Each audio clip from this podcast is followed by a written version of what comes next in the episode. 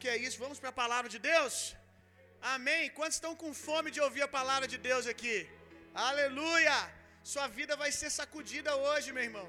É impossível você ouvir a palavra de Deus e continuar sendo a mesma pessoa. Você vai comer, você vai comer de um pão hoje que vai te encher de vida.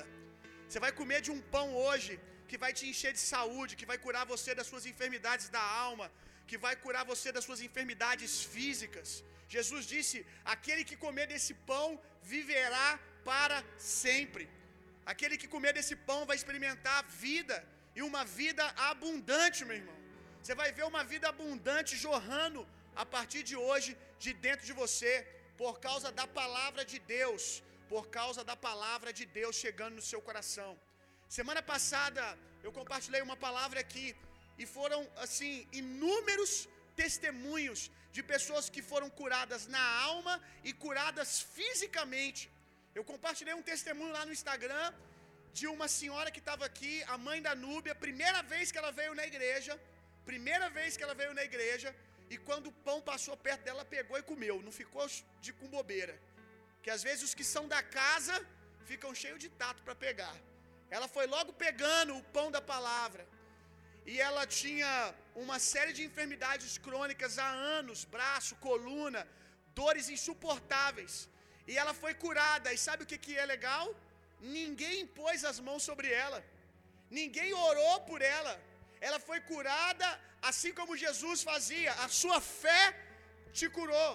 As pessoas elas viam a palavra de Deus, elas pegavam a palavra de Deus e elas eram transformadas. E Jesus está tão aqui hoje quanto ele estava naqueles dias andando em Jerusalém.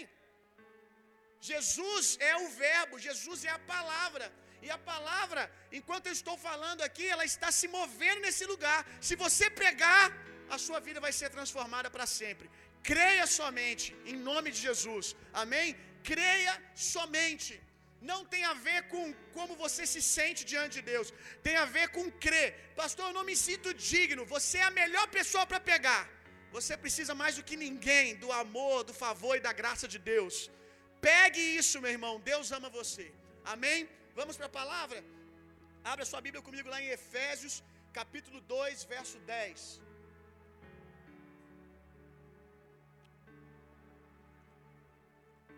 O tema da palavra de hoje é Deus brinca de Lego. Deus brinca de Lego. Eu tô com um Lego aqui, bem pequenininho, que é aquele brinquedo de montar, sabe? Aquele brinquedinho de montar. É, foi a sua filha que montou aqui? Profético, hein? Tá com a cara do tabernáculo isso aqui, rapaz. Ó, manto, terra. Olha só. Ela montou sozinha, eu nem consegui montar isso não. Espírito de sabedoria está sobre ela, olha só. Então, ela montou isso aqui e isso é um Lego, é um brinquedo de encaixar pecinhas. Né? Se eu quiser construir isso aqui de novo, se eu quiser se eu desmontar isso tudo aqui, quiser construir de novo as peças, elas precisam ir exatamente nos lugares que elas estão para que elas manifestem essa imagem aqui. Então vamos ler aqui Efésios capítulo 2, verso 10. Deus está montando um lego, um lego gigante na terra. Pois somos feitura dele, criados em Cristo Jesus para boas obras, as quais Deus de antemão preparou para que andássemos nelas. Vamos ler de novo? Pois somos feituras de Deus. Quem aqui é feitura de Deus? Quem aqui é filho de Deus? Somos feituras de Deus, criados em Cristo, criados em Cristo Jesus para boas obras, os quais Deus de antemão preparou para que andássemos nela, para que andássemos nessas obras. Todos vocês aqui, meu irmão, todos vocês aqui possuem um propósito específico. Todos vocês aqui receberam a chamada de Deus de manifestar o reino de Deus na terra. Todos vocês aqui foram chamados para boas obras, para fazer algo na terra, para fazer algo para Deus, para fazer algo para manifestar o reino de Deus aqui na terra. Lá em Gênesis nós vemos que o projeto original de Deus foi usar o homem, foi por meio do homem cumprir aquilo que Jesus vai orar, venha o teu reino.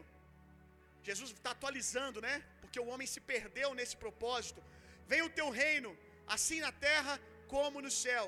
Jesus está manifestando ali o padrão, a vontade original de Deus. Em Gênesis, o que, que ele diz para o homem? Você foi feito conforme a minha imagem, domine, domine, cuide desse jardim, construa, construa segundo quem você é. E quem você é? Você é minha imagem. Então traga, traga para a terra o que eu construí no céu. Esse é o plano original de Deus. E é isso que Deus quer fazer por meio de nós. Você tem que entender que você não foi salvo em Jesus Cristo apenas para ir morar no céu. Você foi salvo em Jesus Cristo para muito mais que isso. Você foi salvo para ser um canal, um veículo da manifestação do céu na terra. A gente tem que parar com essa mentalidade de uma, de, de uma salvação para ir morar no céu. Você nem vai ficar muito tempo no céu para te escandalizar. Você nem vai passar a eternidade como talvez te ensinaram no céu. Eu quero te dizer, meu irmão, que Ele vai trazer novos céus e nova terra. Ele vai assentar o seu trono aqui nessa terra. Nós vamos viver aqui com Ele eternamente.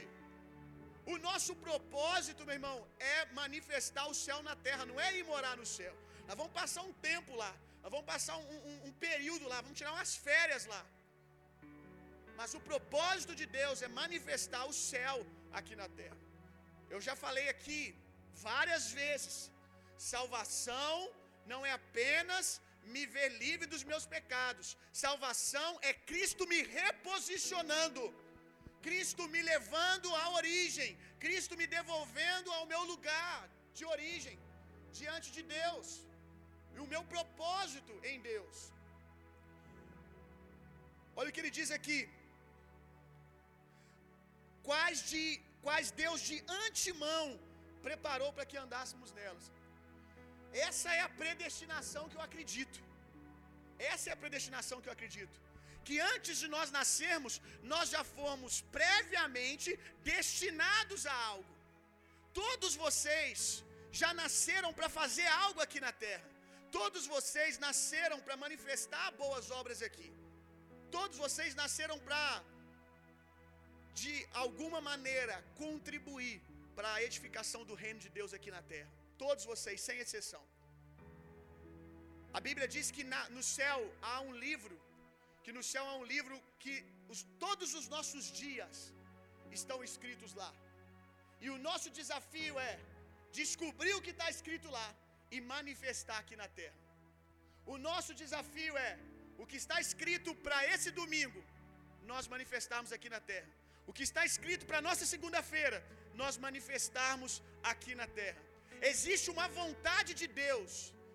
A Bíblia diz que a glória do Senhor é ocultar algumas coisas.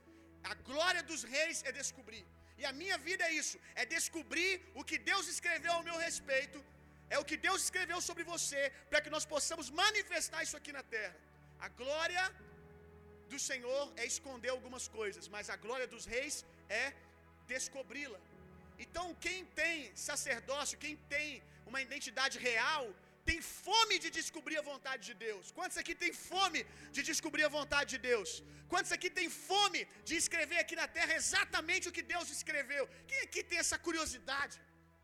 Sabe? Quem tem aqui, tem aqui tem essa expectativa, essa fome de conseguir viver exatamente aquilo que Deus tem para você. Aleluia. Como descobrir? Como descobrir o nosso propósito? Como descobrir qual é a boa obra? A boa obra que o Senhor espera de nós.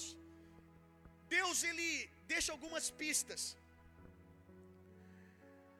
algumas pistas, suas características, sua personalidade. O que, que você gosta de fazer? O que, que você gosta? O que, que você tem paixão? Questione se aí não existe uma pista daquilo que você nasceu para fazer. O que, que você gosta de fazer? Pastor, eu não gosto de nada. É porque você foi domesticado por alguém para pensar assim. Mas se você fizer um esforço, você vai descobrir. Se você se lembrar quem você era antes de ser domesticado pela vontade dos outros, você vai descobrir que você um dia desejou fazer algo. que um dia você desejou construir algo? Como é que é a sua personalidade? A, a pastora Talita soltou um vídeo essa semana muito lindo, é, que é um pedaço de uma pregação. André falou que ouviu a pregação toda e estimula aí vocês a ouvirem a pregação também. No pedacinho que eu assisti, a pastora Talita ela diz que quando ela era pequenininha, ela era muito faladora, falava muito, falava pelos cotovelos, igual a gente diz. Era uma criancinha bem falante. E ela falou que cresceu ouvindo as pessoas dizer: essa menina fala demais. Nossa, menina não para de falar. E que às vezes essas pessoas que falavam isso chegavam para a mãe dela e falavam: Você tem que acalmar mais essa menina, ela fala muito. Às vezes os irmãos dela no carro, ela falou que ela estava dentro do carro, ela ia andando, viajando no carro, e ela ia lendo todas as placas dentro do carro, imagina. Todas as placas, ela ia lendo e ia falando o que ela estava vendo no caminho. E os irmãos dela ficavam assim: Mãe, pelo amor de Deus, cala a boca da Thalita, Thalita fala muito, eu não estou aguentando mais. Aí ela contou que a mãe dela virava e falava assim: Não, deixa ela falar, deixa ela falar, deixa ela falar bastante, porque ela vai ser uma grande oradora. Ela vai ser uma grande oradora, multidões vão parar para ouvir ela falar. Deixa ela falar, porque ela vai escrever muitos livros. E a Talita termina, termina o vídeo dizendo: Graças a Deus que a minha mãe não deixou ninguém calar minha boca. Graças a Deus que a minha mãe respeitou a minha personalidade. Qual que é a sua personalidade? Talvez você não é alguém falador, mas você é alguém que constantemente é reflexivo, uma pessoa que constantemente está refletindo, e às vezes as pessoas não respeitam isso. Qual é a sua personalidade? As pistas de Deus. Você é manso, você é agitado, você é falante. Qual que é o seu talento? O que, que você gosta de fazer? O que, que você tem prazer de pegar na sua mão, sabe? E falar assim, nossa, eu gosto de fazer isso. Deixa eu te ensinar uma coisa. A gente, a gente aprendeu erroneamente a demonizar a nossa vontade. Você que nasceu de novo, a Bíblia diz, meu irmão, que Deus lá, lá na velha aliança havia uma promessa que Deus nos daria um novo coração. E esse novo coração, o Senhor colocaria a sua lei. E com esse novo coração nós amaríamos fazer a vontade de Deus. E nesse novo coração ele nos daria um, dentro dele um novo espírito. Como que você nascido de novo demoniza tanto a sua vontade? Eu não estou falando de vontades carnais, eu estou falando de desejos que você tem, que não ofendem em nada a palavra de Deus, mas que você aprendeu a demonizar.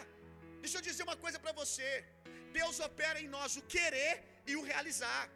Muitas das vezes aquilo que Deus quer realizar já é um querer no seu coração. O que, que você quer?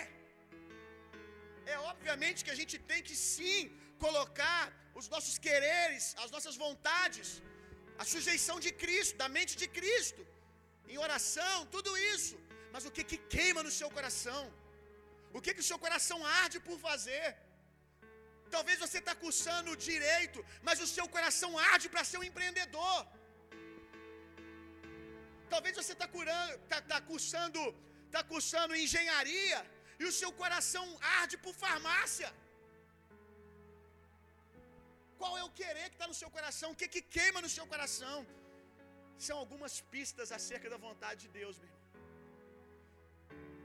Abra sua Bíblia comigo lá em Efésios 2, 19 ao 22.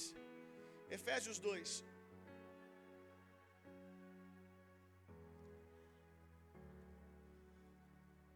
Você tem um coração novo, meu irmão, amém?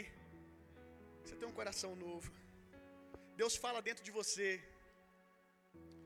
Efésios 2, 19 ao 22.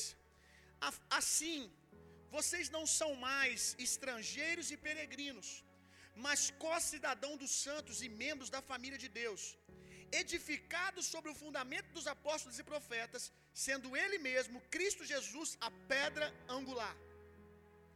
Todo edifício bem ajustado. Diga comigo, eu faço parte do edifício de Deus aqui na terra. Eu faço parte daquilo que Deus está construindo aqui na terra. Eu sou uma peça do Lego de Deus. Nele todo o edifício bem ajustado cresce para ser um santuário. O que, que Deus quer no final? Construir um templo aqui, meu irmão. Construir um, uma casa de adoração. Nele todo edifício bem ajustado cresce para ser um santuário dedicado ao Senhor. Nele também vocês estão sendo edificados, junto com os outros, para serem morada de Deus no Espírito. Deus quer habitar na terra por meio de nós. Diga amém. Olha o que esse texto diz sobre Jesus. Diz que desse edifício, dessa construção, desse lego, Jesus é a peça principal. Quando a Bíblia diz que Jesus é a pedra angular, pedra angular é a primeira pedra que direcionava toda a construção. Está dizendo que Jesus é a pedra principal e que em Jesus Deus começou a construir algo. Jesus é a pedra angular, Jesus é a pedra principal e nós estamos sendo encaixados nele.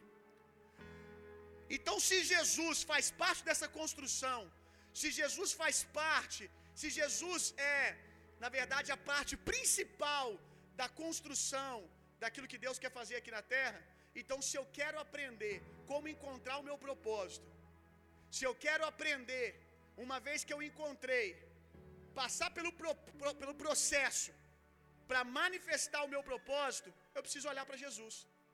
Porque Ele é a primeira pedra, tudo começou nele.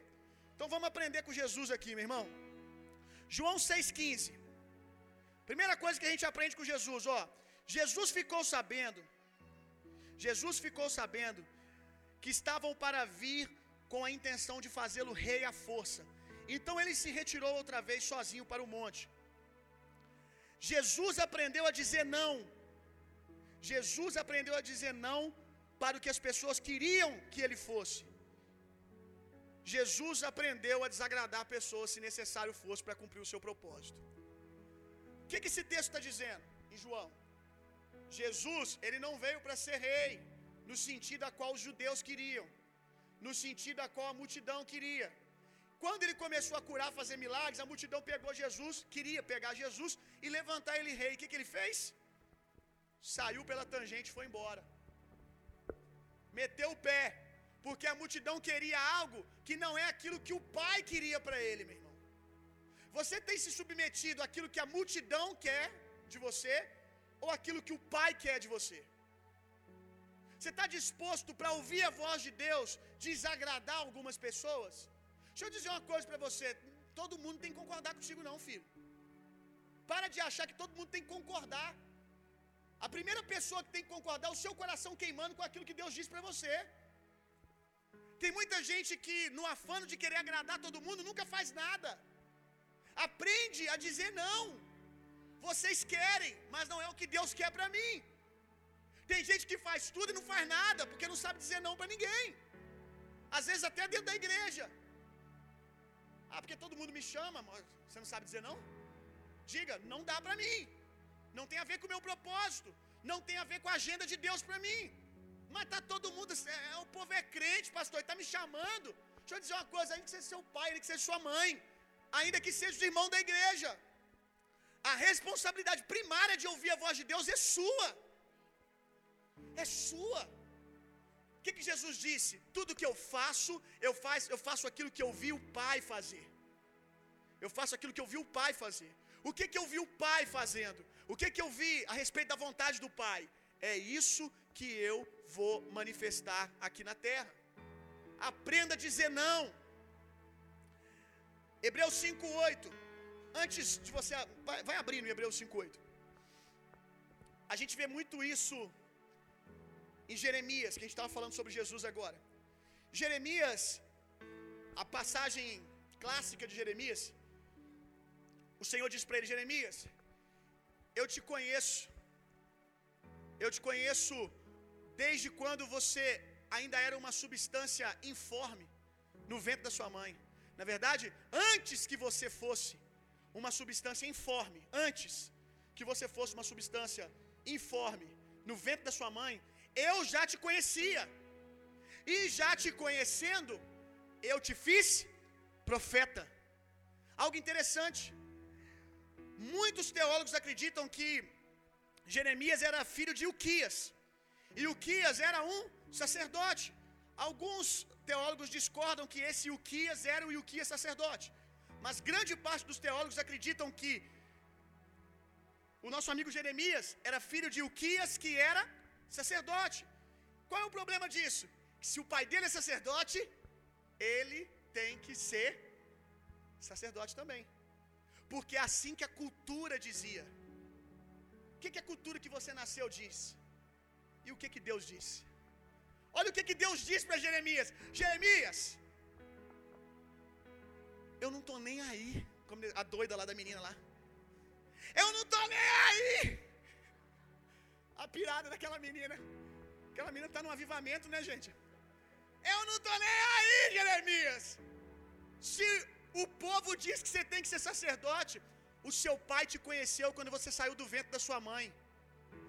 Eu, quando ninguém te conhecia, quando você nem tinha nascido, eu te constituí profeta. Você está sendo aquilo que Deus te constituiu ou aquilo que a cultura ao seu redor diz que você tem que ser? Ah, porque o meu pai foi médico. E aí? Como é que, é que ela fala mesmo? Tô nem aí. Você tem que ser o que você foi chamado para ser. Se seu pai e sua mãe foram médicos, mas o seu coração queima para a advocacia, seja um excelente advogado. No começo eles vão ficar desconfortáveis, mas quando a criança nascer, eles vão ver que você tinha uma palavra.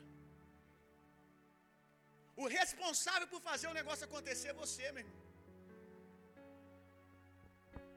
Vamos lá. Outra coisa que a gente aprende com Jesus. Hebreus 5:8. Embora fosse filho, aprendeu a obediência pelas coisas que sofreu.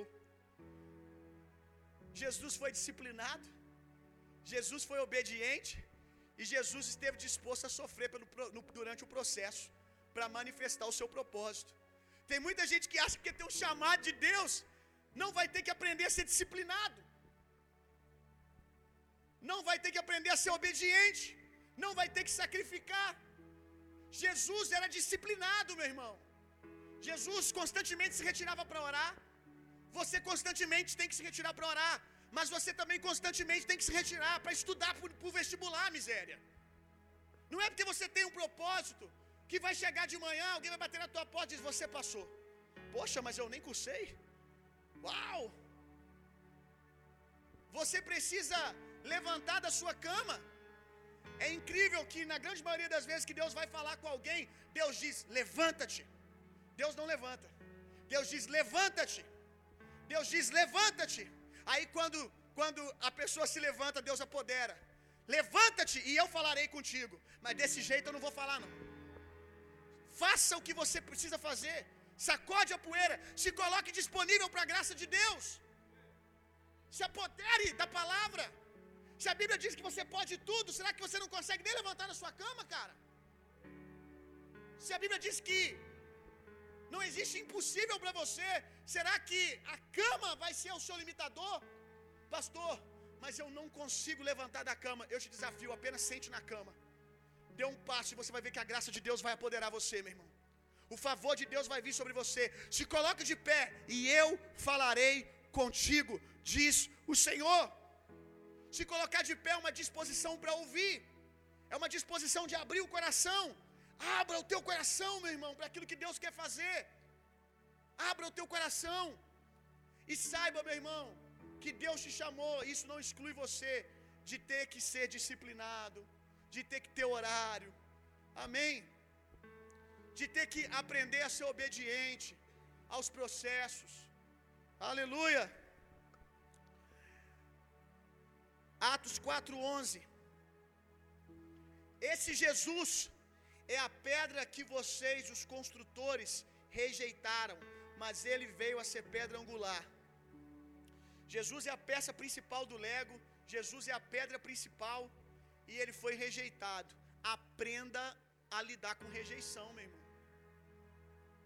Aprenda a lidar com rejeição. Ninguém é obrigado a acreditar em tudo que está dentro de você, não. Você é responsável por acreditar. Aprenda a lidar com rejeição. Às vezes as pessoas te rejeitam simplesmente porque aquilo que Deus está trazendo é novo. E o novo traz desconforto. Quanta rejeição eu já enfrentei várias vezes. Porque aquilo que eu vi de Deus não tinha no meu redor. Mas eu decidi, meu irmão, manifestar ainda que eu sofresse algum tipo de rejeição pela incompreensão das pessoas. E é uma questão de tempo. Quando a criança começa a crescer, todo mundo começa a entender, até quer participar. Agora, você tem que estar disposto a lidar com isso, meu.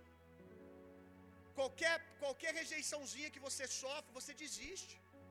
Qualquer, qualquer não que você recebe de alguém, você desiste. Jesus foi rejeitado pelos homens. Jesus foi rejeitado pelas pessoas a qual ele amava, mas ainda assim ele permaneceu firme. Aleluia. Abra sua Bíblia comigo agora aí. Em 1 Reis. Agora a gente vai começar a mensagem. 1 Reis 6, 7. Você já aprendeu alguma coisa? 1 Reis 6, 7. Está falando da construção do templo de Salomão, que é figura, que é figura daquilo que nós somos hoje. Templo de Deus aqui na terra, edifício de Deus. Olha que coisa interessante, gente. Olha que que rema poderosa. 1 Reis 6:7. Olha o que que diz. O templo foi construído com pedras já preparadas nas pedreiras, de maneira que durante a construção, olha isso aqui, não se ouvia nenhum barulho de martelo, machado ou qualquer instrumento de ferro. Sabe o que esse texto está dizendo? Que na construção do templo, as pedras eram preparadas lá no alto da montanha. E eles mediam o tamanho exato que aquela pedra tinha que ter, bonitinho, poliam a pedra, né? A, a, a, qual que é a palavra? Eles talhavam, pode ser? Talhavam? Eles talhavam a pedra, davam o formato que ela precisava ter e descia com a pedra. Porque o texto diz que não se ouviu barulho nenhum. Olha, olha isso. A pedra vinha com o tamanho exato e ó, entrava dentro do buraquinho que ela precisava entrar. Não tinha barulho, não tinha que chegar lá, vamos reformar essa pedra aqui, vamos bater mais nela aqui, vamos enfiar ela à força. Não, não, não. A, ela, a pedra sofria isso lá em cima da montanha. Se a pedra ao chegar não encaixasse, voltava-se com ela para o alto da montanha.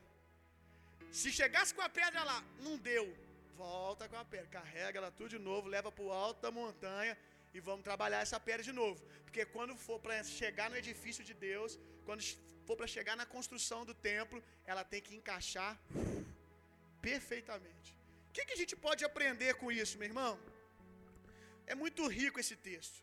Primeira coisa, as pedras eram tiradas, as pedras eram tiradas das montanhas. Deixa eu dizer uma coisa para você, meu irmão. Lá em Gênesis, na criação do homem, a gente vê duas narrativas da criação do homem. A gente vê duas narrativas. A gente vê o, o, a Bíblia narrando a criação do homem em dois momentos.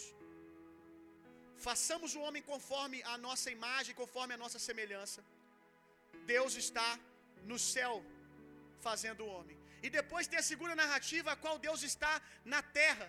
E quando Deus está na terra, Deus dá forma ao boneco. Você conhece a história? Deus dá forma ao boneco, Deus constrói um boneco. E eu costumo dizer que na segunda narrativa da formação do homem, Deus sopra o homem dentro do homem.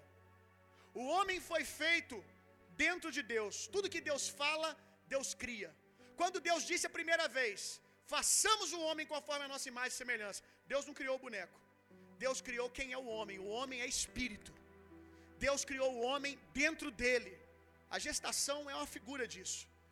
Deus carregou o homem dentro dele. Depois Deus veio para a terra e construiu o que você chama de homem, que é a sua carcaça, que é o seu corpo. Ele construiu de barro e depois soprou. O que, que ele soprou? O homem que estava dentro dele, dentro do homem. O homem no homem. Então, meu irmão, o homem não foi feito na terra, o homem foi feito no céu, nas montanhas. O que, eu quero dizer com isso? Que não importa quão pequeno que você pareça, insignificante que você pareça, aqui embaixo você foi criado de maneira grandiosa e poderosa. Você é capaz de fazer tudo que Deus diz que você pode. Não, meu irmão, não ande por aquilo que você pode ver. Gideão, Deus traz uma chamada para Gideão. Gideão, você vai libertar um povo, você vai liderar um exército. Ah, eu não posso, eu não consigo, a minha família é pobre. Gideão começa a falar do contexto natural a qual ele estava. Aí Deus diz para Gideão: vai nessa tua força. Que força! Gideão acabou de falar que ele é fraco. Gideão, você está falando daquilo que você vê. Gideão, você está falando do contexto a qual você foi criado, que a sua família é pobre, que a sua, a sua família é a menor, é a mais fraca, que você não se sente preparado. Mas Gideão, você não é o que esse mundo está dizendo que você é. Gideão, vai nessa tua força. Fui eu que te fiz. Você é capaz, Gideão. É isso que a gente precisa entender. Por mais que quando você está embaixo você se sinta insignificante, você é sobrenatural, meu irmão. Você é obra-prima de Deus, você é aquilo que Deus fez e Deus disse: muito bom, muito bom. Como que você não pode ser capaz? O seu discurso de incapacidade é fruto da queda. Porque no Éden, o homem, tudo aquilo que Deus dizia que era para fazer, o homem não tinha problema em obedecer e fazer. Dar nome para todos os animais. Eu sempre brinco que parece que Deus virou para Adão e falou assim: vai na padaria e busca uma margarina. Porque Adão não questiona, como assim? Acabou de te pedir para dar nome para todos os animais. Ele simplesmente vai lá e faz. Consciência de quem ele era em Deus. A queda tira isso do homem. Mas você precisa se lembrar, meu irmão, que você não é daqui. Você é capaz de fazer qualquer coisa. Tudo que Deus te chamou para fazer, você é capaz de fazer. Pare de olhar para a sua condição natural e comece a entender da onde você veio. Você veio de Deus, você tem o mesmo espírito que Jesus tinha. Você é capaz de fazer qualquer coisa.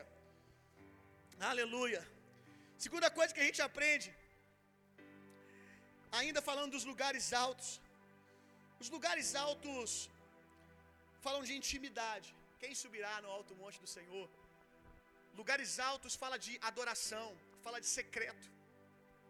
Essas pedras, antes delas receberem evidência, elas eram talhadas no secreto. E a fase do anonimato, todo mundo quer matar o gigante, mas ninguém quer ter cheiro de ovelha e limpar fezes de ovelha igual Davi. Todo mundo quer a fase da evidência, mas ninguém quer passar pelo processo do anonimato, de ser talhado por Deus, de ser lapidado por Deus no secreto. Você quer ouvir o que Deus tem para você? Vai para o secreto, meu irmão. Esses dias, eu postei algo no meu Instagram, que eu fico vendo a garotada que entende que tem uma chamada ministerial, no sentido eclesiástico, que tem uma chamada para pregar a palavra, para viver no ministério, e a galera começa a fazer a agenda aberta 2019. Saiu nem das fraldas, já está abrindo a agenda aberta para 2019. Está botando a agenda aberta para ver se consegue arrancar um convite, abrir uma porta à força. Não quer passar pelo processo do secreto, meu irmão. Não quer ouvir Deus. Não quer passar pelas estações de servir outras pessoas, de ser construído. Secreto fala desse lugar, meu irmão. Deixa eu dizer uma coisa: por mais que você tenha um chamado para ser advogado, para ser pastor, para ser evangelista, para ser médico, para ser empreendedor, dentro de você, daí isso vir para fora é um processo. Você tem que se tornar aquilo que está dentro de você.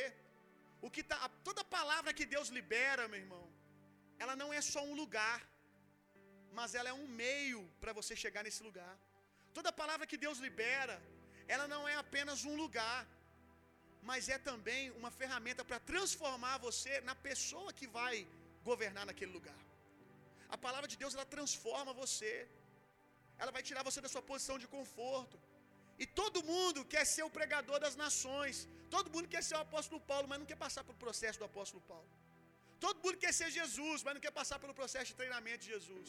Todo mundo quer ser um grande médico, mas não quer entrar na cara dos livros e estudar.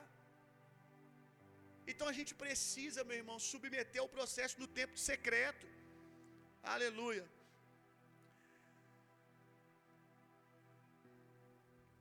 Lapidação e mutilação. Essas pedras elas eram lapidadas lá no alto da montanha. E tem muita coisa que a gente vive que por mais desconfortável que seja, faz parte do processo, é lapidação. Mas tem uma outra coisa que acontece às vezes que a gente confunde com lapidação, que é mutilação. E eu quero separar essas duas coisas aqui. O que, que é lapidação? Lapidação é tudo aquilo que confronta, que pode até deformar você, tirar a sua forma e colocar você na forma de, do, da forma do que Deus tem para você, visando tornar você quem você nasceu para ser. Lapidação visa limpar o diamante. O diamante, antes dele ser aquela pedra preciosa, ele tem que ser lapidado. Ele vai sofrer golpes, ele vai sofrer processos. A lapidação é isso. Então, tudo que você sofre de desconforto para chegar aonde Deus disse que você tem que chegar, vale a pena e é maravilhoso, meu irmão. É extremamente útil. Você precisa passar por isso. Como Jesus, ser obediente ao processo, se deixar ser lapidado. Mas nem tudo é lapidação. Tem muita coisa que a gente sofre que é mutilação. Mutilação é ser deformado para agradar e satisfazer os outros. Não visa encontrar o seu chamado, mas, li, mas ser formatado ao sistema. Tem muita gente que não está sofrendo lapidação, está sofrendo mutilação.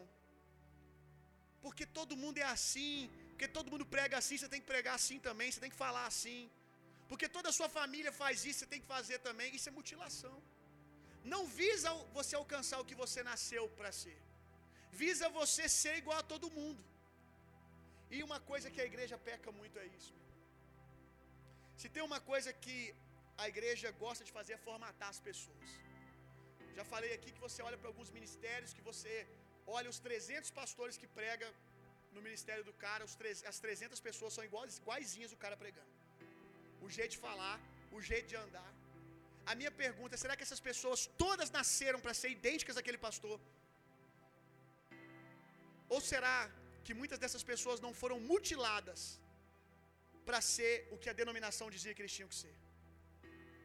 Quem sabe essas pessoas foram chamadas para esferas da sociedade, para pregar para tribos específicas, para falar para pessoas específicas, mas foi dito, foi, dito para elas que se você quiser ser um pastor aqui, se você quiser ser um pregador aqui, você tem que pregar igualzinho a mim. Tem que andar igualzinho a mim. Tem que falar no mesmo tom de voz que eu falo. A igreja é muito boa em mutilar as pessoas, meu irmão. A gente fala tanto de ser uma família, mas a gente quer uma família de peças iguais. Como eu disse aqui há pouco tempo, a gente quer uma igreja. Se o primeiro que começou a igreja é mão, todo mundo tem que ser mão. Se aparecer um pé, a gente diz para ele: vai, sai daqui, ou você vira a mão, ou sai daqui e monta a igreja dos pés. A gente mutila, a gente quer que todo mundo seja igual, aí a gente não vê a beleza da multiforma de Deus. É tão gostoso você ver as pessoas diferentes fluindo na mesma unção, no mesmo espírito, mas cada uma com a sua particularidade, cumprindo o seu propósito. Então, cuidado para você não se expor para mutilação em nome de lapidação mas também entenda que você precisa ser lapidado. Tem algumas coisas, eu vou falar disso mais para frente aqui, que você tem que se deixar ser confrontado, que você tem que abrir mão, que não tem nada a ver com o seu propósito, que não contribui para que você seja quem Deus disse que você tem que ser. Não havia barulho na construção do templo. As pedras vinham prontas do alto. Não havia barulho nenhum na construção do templo. As pedras vinham prontas do alto. Se você se deixar moldar, meu irmão, no secreto, se você se deixar moldar no processo, na hora de você entrar, na hora H, você vai entrar suave, tranquilo. A pedra vai encaixar perfeitamente. Se você se deixar passar pelo processo, no momento do cumprimento do propósito, você vai encaixar perfeitamente. Eu vejo muitas pessoas que têm a palavra, mas quer fazer a palavra acontecer no tempo errado. Quer ficar forçando porta, abrindo a agenda 2019, agenda 2020. Pelo amor de Deus, me convida para pregar. Faça algo relevante, meu irmão. Queime, que as pessoas vão querer. Faça algo que vale a pena as pessoas convidarem você para ouvir. Passe pelo seu processo, seja construído. Não adianta ficar forçando porta, fazendo barulho. As coisas de Deus, elas, na hora de acontecer, no processo tem barulho, tá, gente? No processo tem barulho. A gente vê ali no deserto, o espírito veio e começou a juntar osso e ouviu barulho de osso batendo em osso. Quando a gente está sendo construído, tem tumulto mesmo. Tem barulho, tem choro, tem, tem reclamação, a gente dá umas reclamadas. A gente fica bravo às vezes, fica desconfortável. Às vezes você se vê, não, eu não quero fazer isso, sabe? Não, aí seu coração queima, não, você tem que fazer, isso é você. Isso aí, esse, esse, essa murmuração sua, é fruto da sua natureza adâmica. Esse não é você. Então, no processo da, da, da, da, do secreto, no processo do secreto tem barulho. Mas na hora de você entrar, não, cara. Na hora de você entrar, shh, entra perfeitamente. Mas por que, que tem muita gente que vai, volta, vai, volta, vai, volta? Porque não respeita o tempo. Aí quer descer de qualquer jeito e encaixar. Não consegue encaixar. Não consegue. Aí tem que voltar para o secreto de novo. Aí Deus chama para o secreto de novo. Vamos tentar mais uma vez. Vamos lá. Passe logo pelo processo de uma vez, meu irmão. Passe logo pelo, pelo processo de uma vez. Tem gente que está fazendo muito barulho porque quer forçar entrar antes do tempo, como eu disse. Se há muito barulho, muito desconforto, não quer dizer que não seja de Deus. Talvez só não seja o tempo disso acontecer como você quer que aconteça. As pedras não desciam sozinhas. As pedras não eram talhadas lá e alguém dava um bico nela, ela descia rolando. As pedras eram carregadas. Alguém pegava aquela pedra entendendo que ela estava pronta e levava ela até o seu propósito. Deixa eu dizer uma coisa para você, meu irmão. Não precisa você abrir agenda para Samuel. Quando ele tem que chegar, ele chega. Davi não abriu uma agenda, agora eu estou aberto a mudar de nível. Ele simplesmente continuou fazendo o que ele estava fazendo, bem feito e excelente. E Samuel o encontrou e levou ele para uma para um outro nível, para uma outra realidade. Não precisa forçar a porta, meu irmão. Deus vai enviar alguém, agora falando no sentido ministerial. Deus vai enviar alguém que vai dizer para você assim: agora é a hora. Seus mentores, seus líderes vão impulsionar você a entrar naquilo que você tem que entrar.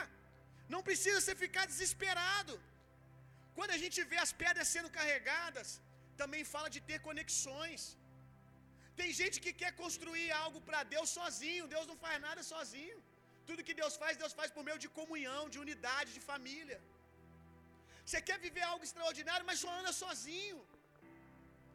As pedras eram carregadas. Você tem que viver conexão. Você tem que viver em comunhão com as pessoas, meu irmão. Deixa eu dizer uma coisa para você. Quem sabe a pedra que vai se encaixar com você perfeitamente é a pedra que você rejeita ter comunhão. Eu eu tenho uma frase que diz o seguinte sobre conexão. Você você está a seis pessoas de qualquer pessoa. Eu peguei e fiz essa frase, na verdade, sintetizando um dado. Um dado que diz que você está a seis pessoas. Né? Que se você quer conhecer o Barack Obama, você está a seis pessoas de conhecê-lo. Não é tão longe assim. Então você está a seis pessoas de conhecer qualquer pessoa. Só que a gente vê que tem gente que quer fazer algo grande, quer fazer algo grande, quer fazer algo relevante, mas vive andando sozinho.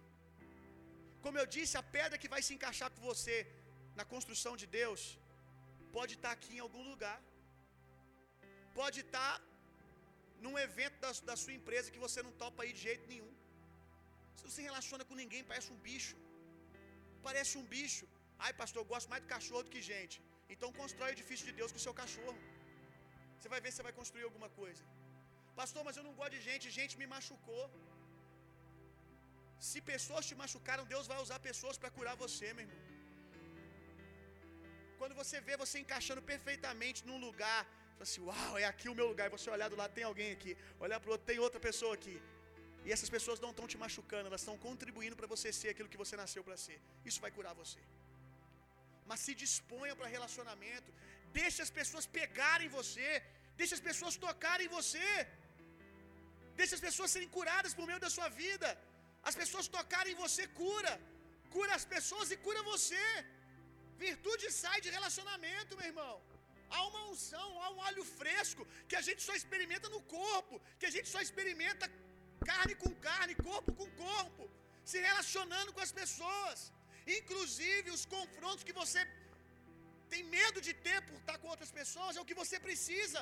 A Bíblia diz que o ferro afia o ferro.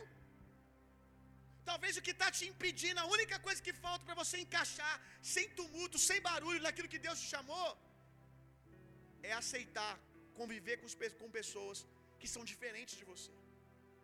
Essas pessoas que são diferentes, que incomodam você.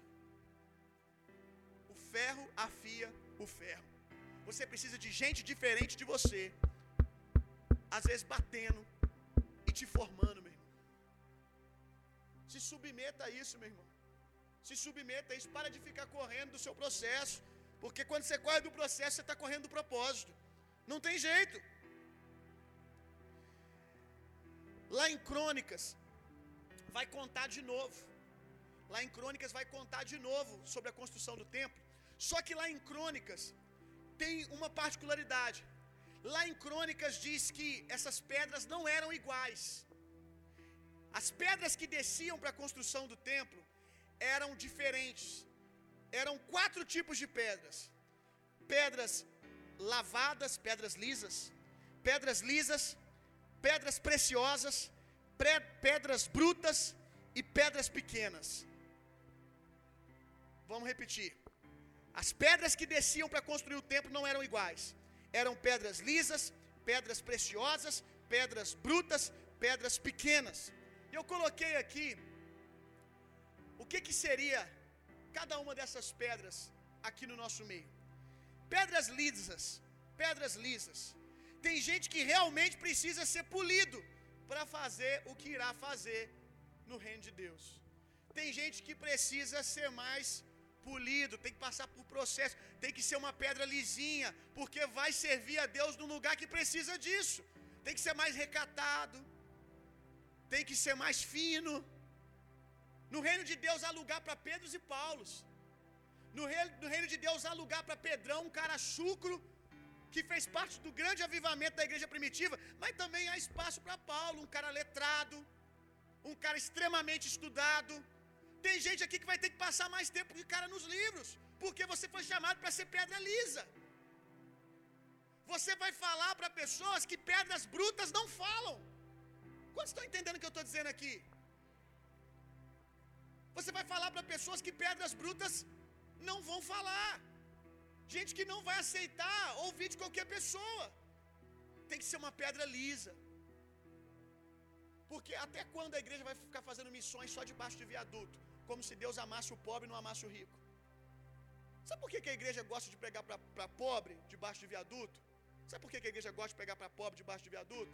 Porque muitas vezes o pobre você não precisa do preparo que você precisa para pregar para um rico no condomínio da cidade. Estou sendo bem sincero. É muito isso. Porque para pregar para um homem letrado, muitas vezes você precisa estudar. Você precisa ter cajados diferentes na mão. O alcance do ministério de Paulo foi diferente do alcance do ministério de Pedro. Ai, pastor, mas eu não estudei, o que será de mim? Fica tranquilo aí, meu irmão. Tem pedra para todo mundo. Pedrão não tinha o nível de estudo que Paulo tinha, era um cara incrível debaixo do poder de Deus. Um cara extremamente ousado, cheio da graça de Deus. Mas a gente precisa de pedras lisas. Tem que ter gente aqui mais lisa do que eu, mais ensaboada do que eu, para poder estar em alguns lugares que eu não sei me virar, que eu não sobrevivo, que eu não tenho. Às vezes eu tenho conhecimento, mas não tenho a linguagem. Quantos estão entendendo? Às vezes eu tenho conhecimento, mas não tenho a linguagem. Essa pessoa tem o mesmo conhecimento que eu tenho e a linguagem que aquele lugar precisa. Tem gente que é pedra lisa. Tem gente que é pedra preciosa. O que, que eu, eu chamei de pedra preciosa? São as pessoas que têm um chamado de beleza no reino de Deus, de botar cereja do bolo. A gente tem aqui o, o Calabria, que tem um chamado para a área de moda. Ele é, como é que é o nome? Estilista. Boa. Ele é estilista. Ele foi chamado para isso. E a igreja, sabe, aprendeu a rejeitar essas pedras. Não, isso não cabe no reino de Deus. Cabe sim. Pessoas como o galoso, pedra preciosa, cereja do bolo. Não, mas isso aqui fica mais bonitinho aqui. As pedras preciosas são enjoadas. São enjoadas. Pedra preciosa é enjoada. É difícil. Se você for um pouquinho mais bruto, você quer passar em cima deles. Ah, não, mas vai desse jeito. Pedra preciosa. É tudo nos mínimos detalhes. Gente perfeccionista.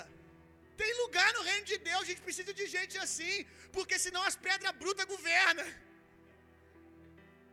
Você já, você já conhece um lugar que só tem pedra bruta? Precisa de pedra bruta? Precisa. Mas não pode ter só pedra bruta no lugar, não. Tem que ter as pedrinhas preciosas.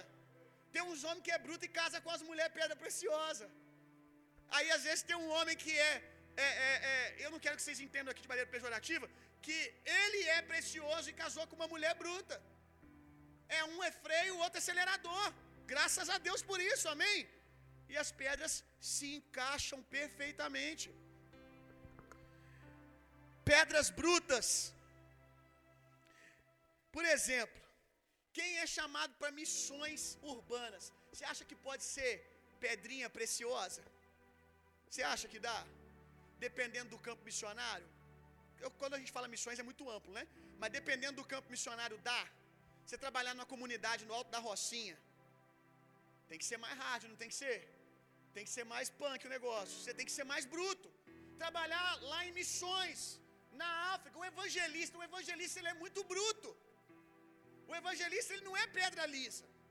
O evangelista é brutão. Não quer dizer, meu irmão, que essa pedra bruta também não sofreu nenhum tipo de lapidação, mas ela sofreu uma lapidação que não mexeu na sua identidade. Tirou-se aquilo que era peso, tirou-se aquilo que é pecado e deixou aquilo que é personalidade que tem a ver com o propósito. Eu vou dar um exemplo aqui. O Ito, o Ito é brutão, filho. Olha o Ito como é que ele fica aqui no culto. Pensa se tem. Não tem negócio de preciosidade, não. Se você demole a pedra bruta, dá um tapa no cena adoração. Pá! É rua, ele gosta de estar com a, da rua. Eu falei com ele outro dia, eu falei, Ito, meu filho, tem muita coisa que a gente tem que lapidar, tem coisas que tem que ser tiradas. Tem coisa que é peso, não tem a ver com aquilo que Deus chamou você para ser. E a gente está num processo de lapidação, de discipulado. Mas eu sempre falo com as pessoas: não diga para o Intor parar de ser espontâneo igual ele é. Deixa ele. Deixa ele andar para um lado para o outro, deixa ele levantar o braço dele. Ninguém, ninguém aqui fica bravo que você fica sentado na adoração, então por que ele não pode ficar andando? Deixa ele.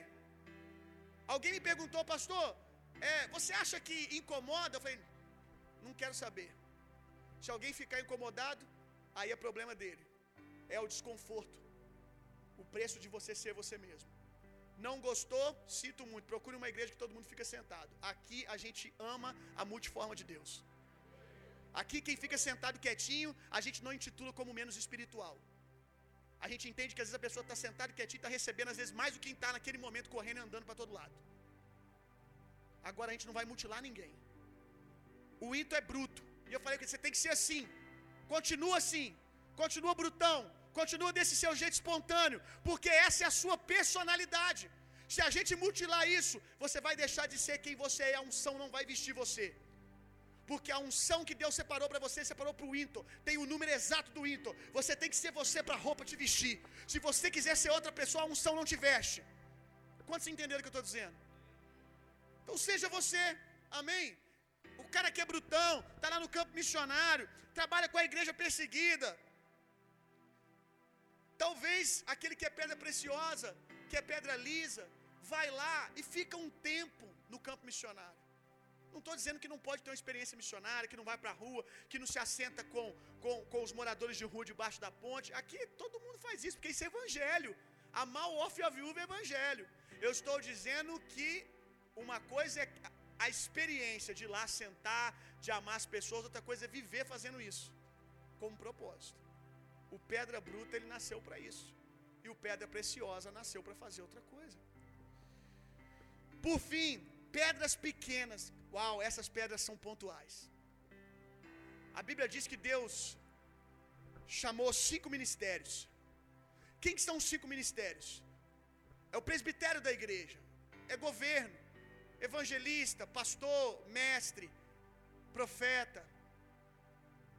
Deus chamou cinco apóstolos, Deus chamou cinco dons. Mas a Bíblia também diz que Deus levantou socorristas, Deus levantou diáconos. Os cinco dons falam de ministérios que têm evidência. Mas eu usei a mão aqui para você entender, cada dedo aqui como se fosse um ministério, mas a mão só é mão por causa da palma da mão. A mão só pega o microfone para falar porque a palma da mão está aqui para sustentar. As pedras pequenas são as pessoas que provavelmente não terão evidência, mas fazem coisas relevantes que nós nem fazemos ideia. Porque se eu estou pregando aqui agora, é porque alguma pedra pequena ficou ali preparando o culto, arrumou isso aqui. E talvez o que é pequeno para nós nesse sentido é grande para Deus. Porque fazer algo grande para Deus não tem a ver com fazer algo que tem evidência, tem a ver em cumprir o seu propósito. Tem gente que foi chamado para ser diácono, para ser voluntário, e às vezes os outros ficam pressionando. Aí ah, você não tem vontade de ser pastor, não? O cara, não, não tenho, cara. Meu chamado é esse aqui: é ficar na portaria da igreja, é ajudar a arrumar os carros, é servir as pessoas. É o que eu gosto de fazer, ficar nos bastidores. Aí não, você não pode aceitar isso. Você não. Irmão, ele não tem que ser o que você quer que ele seja, não. Eu acredito em gente que nasce diácono e vai morrer diácono, graças a Deus. A pior coisa que pode acontecer é essa pessoa que foi chamado para ser voluntário, para ser diácono, para estar nos bastidores. A pior coisa que pode acontecer é essa pessoa aceitar ser um pastor. Porque a gente perde um excelente diácono e ganha um péssimo pastor. Alguém que só aceitou o encargo por causa de imposição e pilha dos outros. Pedras pequenas são fundamentais, meu irmão. Elas entram em lugares pontuais para aquilo que Deus está fazendo. Amém. Glória a Deus. Abra sua Bíblia comigo, último texto, a gente está terminando. Efésios 4, versos 5 ao 6.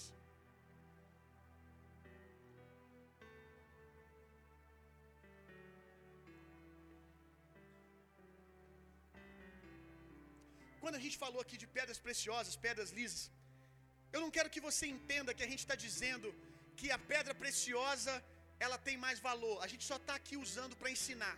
Mas eu quero que você entenda que diante de Deus, todas essas pedras são de igual valor.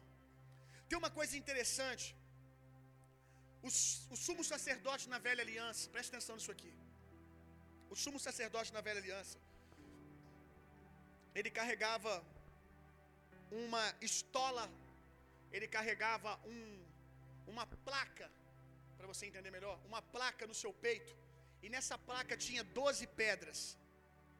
Cada uma dessas pedras simbolizavam uma tribo de Israel, que significava que o sumo sacerdote, quando ele entrava diante de Deus, ele carregava todo o povo junto com ele.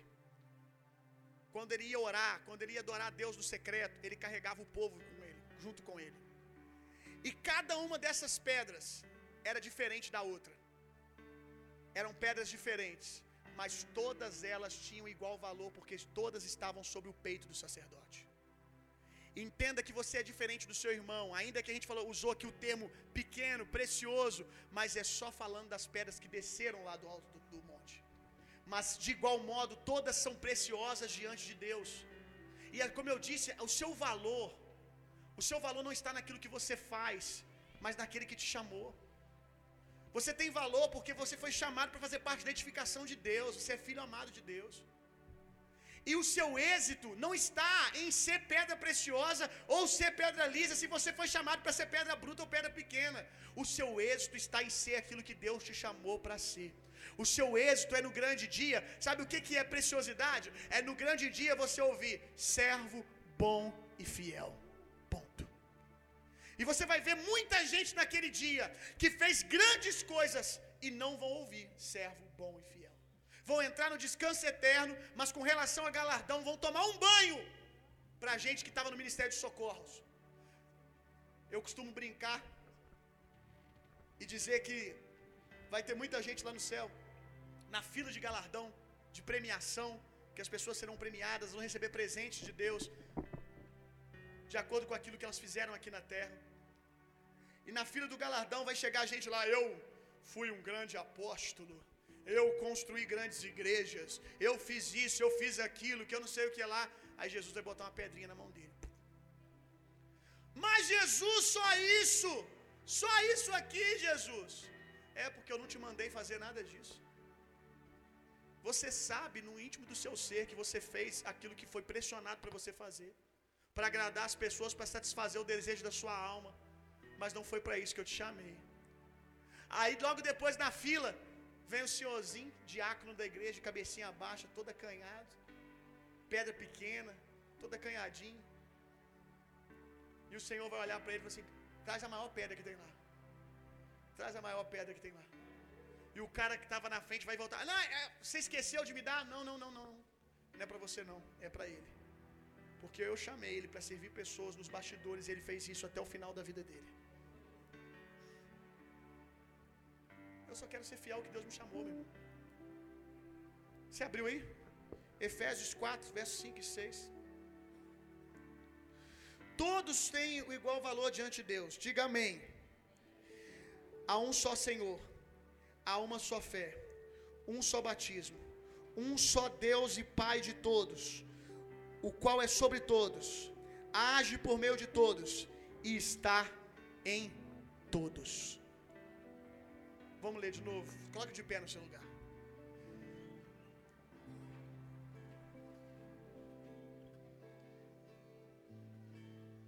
Há um só Senhor, há uma só fé, há um só batismo, há um só Deus, Pai de todos, o qual é sobre todos e age por meio de todos e em todos. Não interessa, Deus se manifesta em pedra bruta, Deus se manifesta em pedra pequena, Deus se manifesta em pedra lisa. Eu quero que você entenda o seu lugar, meu irmão. Eu quero que você ore, perguntando ao Senhor o que Ele te chamou para fazer. Gaste tempo com isso, meu irmão, em oração. O que, que queima no teu coração? O que, que queima no teu coração? E saiba que porque Deus te chamou para algo, não quer dizer que você não vai ter que passar por um processo. Mas se submeta ao processo, porque ele vai, vai ser prazeroso. Porque quem vai passar com você é Jesus, meu irmão. É Ele que vai discipular você, é Ele que vai treinar você. Todo desconforto é válido. Todo desconforto é válido. Pela alegria de ser quem você nasceu para ser, meu irmão. Resumindo, resumindo tudo que nós falamos aqui. Nós estamos nós estamos aquilo que Deus fez no céu, nós estamos construindo aqui na terra, meu irmão. Exatamente aquilo que nós vimos o Pai fazer, a gente quer fazer aqui na terra. Eu quero que você ore, meu irmão. Quero que você ore agora. Tire um tempo de oração.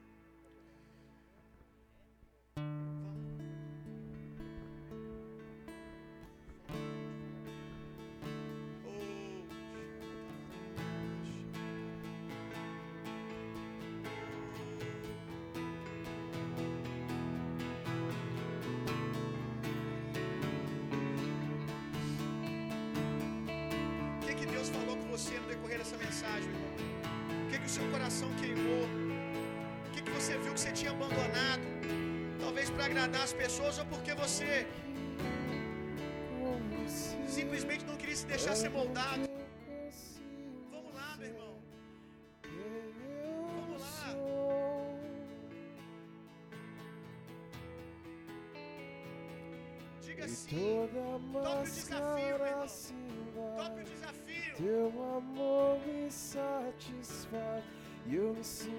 Tão teu, tão teu. É aqui com você, é onde eu consigo ser quem eu sou.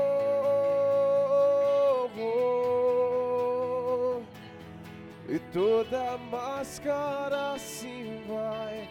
Teu amor me satisfaz e eu me sinto tão teu, tão teu. É aqui que eu me sinto muito bem. É aqui que eu me sinto muito bem. É aqui que eu me sinto muito bem. Não há outro lugar melhor. É aqui que eu me sinto muito bem. É aqui que eu me sinto muito bem. É aqui que eu me sinto muito bem. Não há outro lugar melhor. É aqui com você. É onde eu consigo ser quem eu sou.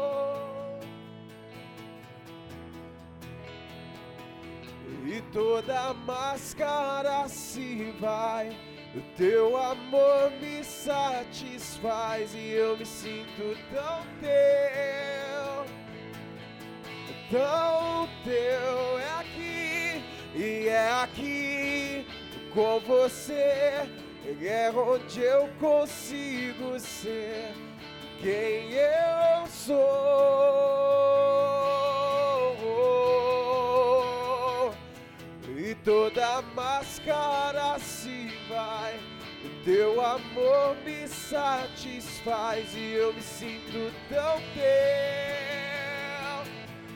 tão teu. É aqui que eu me sinto muito bem. É aqui que eu me sinto muito bem. É aqui que eu me sinto muito bem. Não há outro lugar melhor. É aqui que eu me sinto muito bem. É aqui que eu me sinto muito bem. É aqui que eu me sinto muito bem. Não há outro lugar melhor.